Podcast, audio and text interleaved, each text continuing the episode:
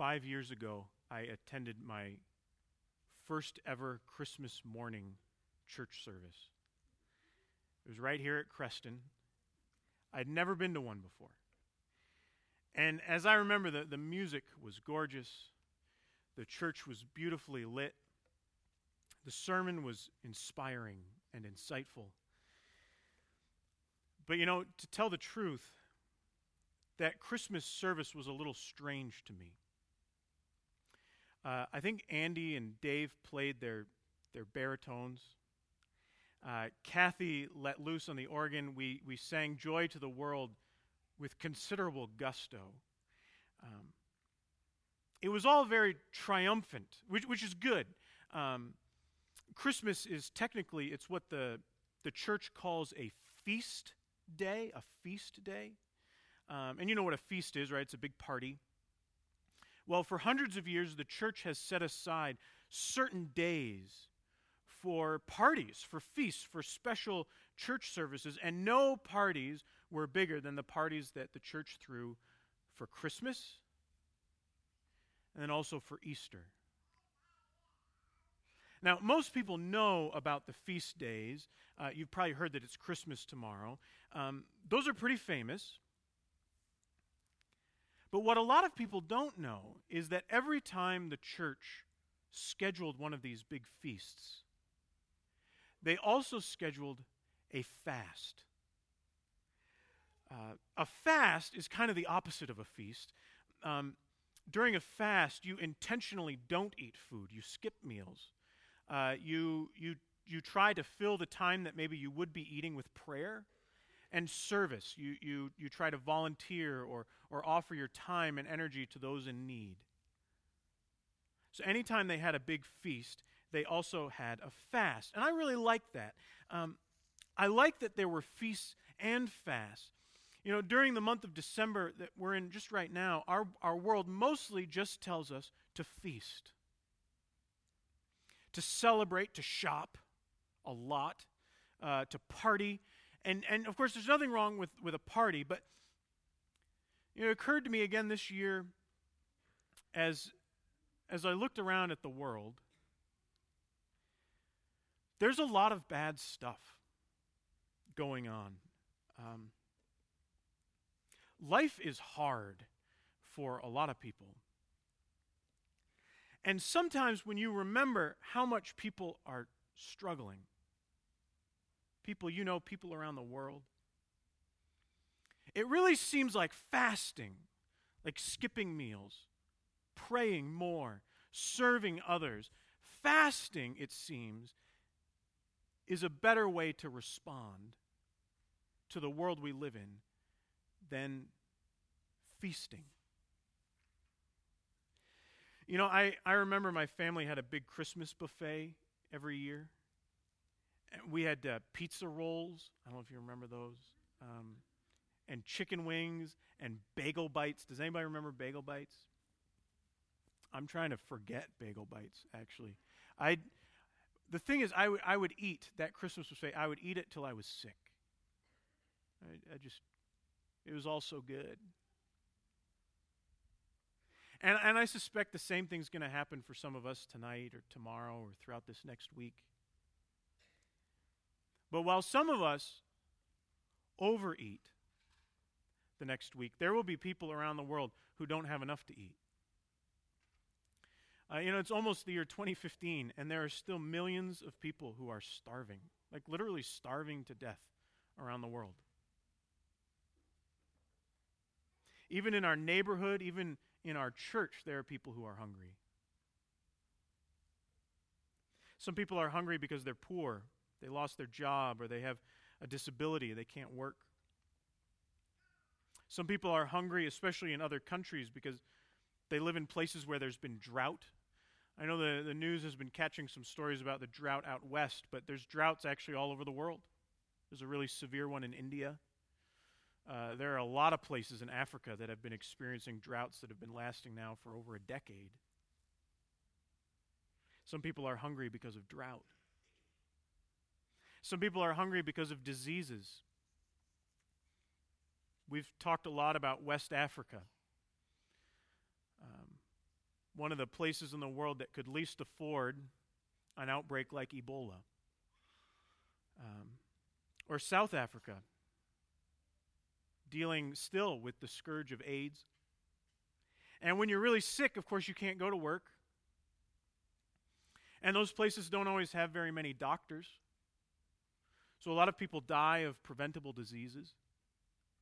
But sometimes, if you get sick, since there's no doctor around, you stay sick for a long time. And if you're sick and you can't work, then a lot of times you can't afford to put food on your family's table. A lot of people are hungry today because of wars. In the Sudan or the Congo, those are places that have had the most horrifying conflicts you can imagine for years. Iraq and Syria are a mess. Nigeria and Pakistan are in a miserable state. And a lot of people are hungry because it's not safe to, to leave their homes, to go to their businesses, to, to go out in the field and farm. And when I think about all that bad stuff, all these people who are hungry or suffering, it is hard for me to want to have a big party. It's hard to enjoy a feast. And it seems like it'd be better to have a fast instead. That's probably why I like Advent so much. Advent is the month before Christmas. And really, it's a season of fasting. Fasting can be such a good thing when it slows us down, when it gets us praying more for this world when it gets us serving other people that seems so good for our world. Sometimes to me, Christmas can seem almost too happy, too settled. Like, like I'm forgetting how hard life is for people. I was thinking a lot about that this week, and, and I think I decided that maybe for me, the perfect day, the most honest one for me, is actually today. It's not Advent when we're stuck in fasting, but it's also not quite Christmas when we're feasting, but it's, it's Christmas Eve. Because on Christmas Day, Christmas Eve, you get a little bit of both, right? Uh, on Christmas Eve, you begin to celebrate. We sang Joy to the World. Uh, you have this sense that tomorrow will be a bigger deal, though. You know the big party is coming, that the, the presents are just right there under the tree. It's so close you can almost taste it. But it's not here yet. That feast that we're really waiting for, it's not here yet. It comes later. And I think that's a good place for Christians to be. You know, Christmas Eve is still a good day. I love being with you guys today, singing these songs and hearing these Bible verses. I love this. And, and we've got so much to celebrate in the Christmas season. We celebrate that Jesus came these 2,000 years ago, and, and he changed so much. It's hard to overstate it. I mean, by coming as this baby, he, he made it so that we could get to know God. We, I mean, it was so hard for us to do that before Jesus, but, but he came in this form that we could understand. He, he became a, a man so that we could learn from him like we learn from our parents or from a teacher or from friends. Like, like people asked him questions and he answered them, and, and people talked with him, and, and he showed what it was like to, to live this really good life. And, and that's worth celebrating. He showed us what God is like. And of course, it gets even better when he, when he grew older. Because what we learned about God through Jesus was mostly how much God loves us. I mean, more than anything, that's what his life showed, especially the end of his life when he went onto the cross and he died for us. It was showing us God's love. No one had ever seen love like that. If Jesus hadn't come, we would not know how much God loves us. So that's worth celebrating. Christmas is a good day. But when I look around at all of you, um, and as, as your pastor, I, I, know, I know some. I know some of the problems that you're facing, just even in your own lives. And they're so hard. And I realize that as good as it is that Jesus came the first time, I need him to come again. I need him to come again. And that's what our passage today is about. If you've been here the last few weeks, you know that we've been talking about this day in the future when Jesus will come back and when he will judge all that is evil and unfair and when he will cleanse this world of all that is wrong and broken and, and he'll set up he'll set up what the bible calls a, a new heaven and a new earth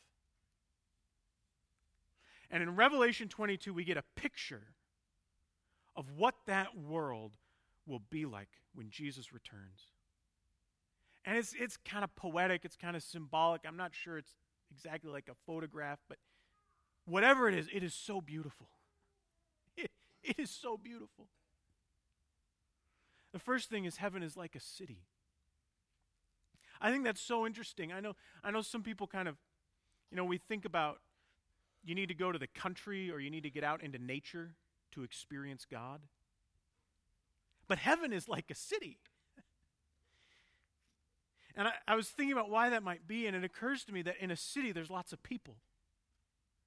And that means that cities have more image of God per square inch than anywhere else.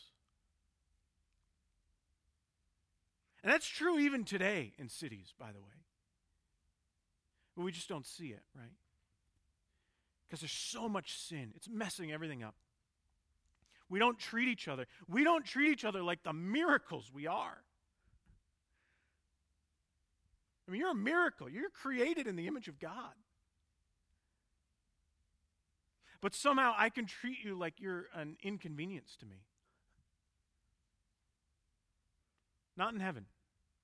In, in heaven, we will never forget that people are created in the image of God. You know, there's this weird detail in verse 4. It says we will have God's name written on our foreheads. Um, I read that to somebody today as I was visiting with them, and they kind of scrunched up their face. It's, it's a reference to, uh, to the high priest in the Old Testament. He used to write God's name on his forehead before he'd go into the Holy of Holies. Um, one day a year, you could go into this part of the temple. It was the most holy part of the temple, and, and he would write the name of God on his forehead. And so I think in this passage, it probably means that we can be close to God, like it seemed like that priest was close to God. But the other thing I thought is if we've all got God's name written on our forehead, then none of us will ever miss this fact that you belong to God. like the people around you belong to God. They are walking miracles. It'll be a city filled with the image of God. And it's a city with a river. All the best cities have a river. And you know what this river means? I guess it could mean a lot of things, but there's no drought here. I mean, maybe that doesn't seem like a big deal to us. I mean, we live in the middle of all this fresh water, but there's no drought here. In fact, um, it says that the trees are giving their fruit every month. What tree does that? That's crazy. I think it's John's way of saying there will be so much abundance, there will be plenty for everybody. And then he says that there will be no more night. Anyone ever get afraid of the dark? I do sometimes. In heaven, there is no darkness. I think that means there will be nothing to be afraid of.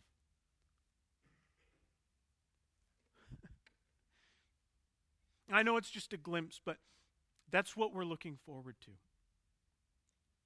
So, you know, I'm glad Jesus came the first time. I'm, I'm glad that we can know what God is like. I'm glad that, that we know what it looks like to have a relationship with God by having faith in Jesus Christ. That's all worth celebrating at Christmas. But me, I can't wait for the really big party. For the day when Christ comes back and makes everything the way it's supposed to be. Let's pray together. Lord, we give you thanks for coming to this world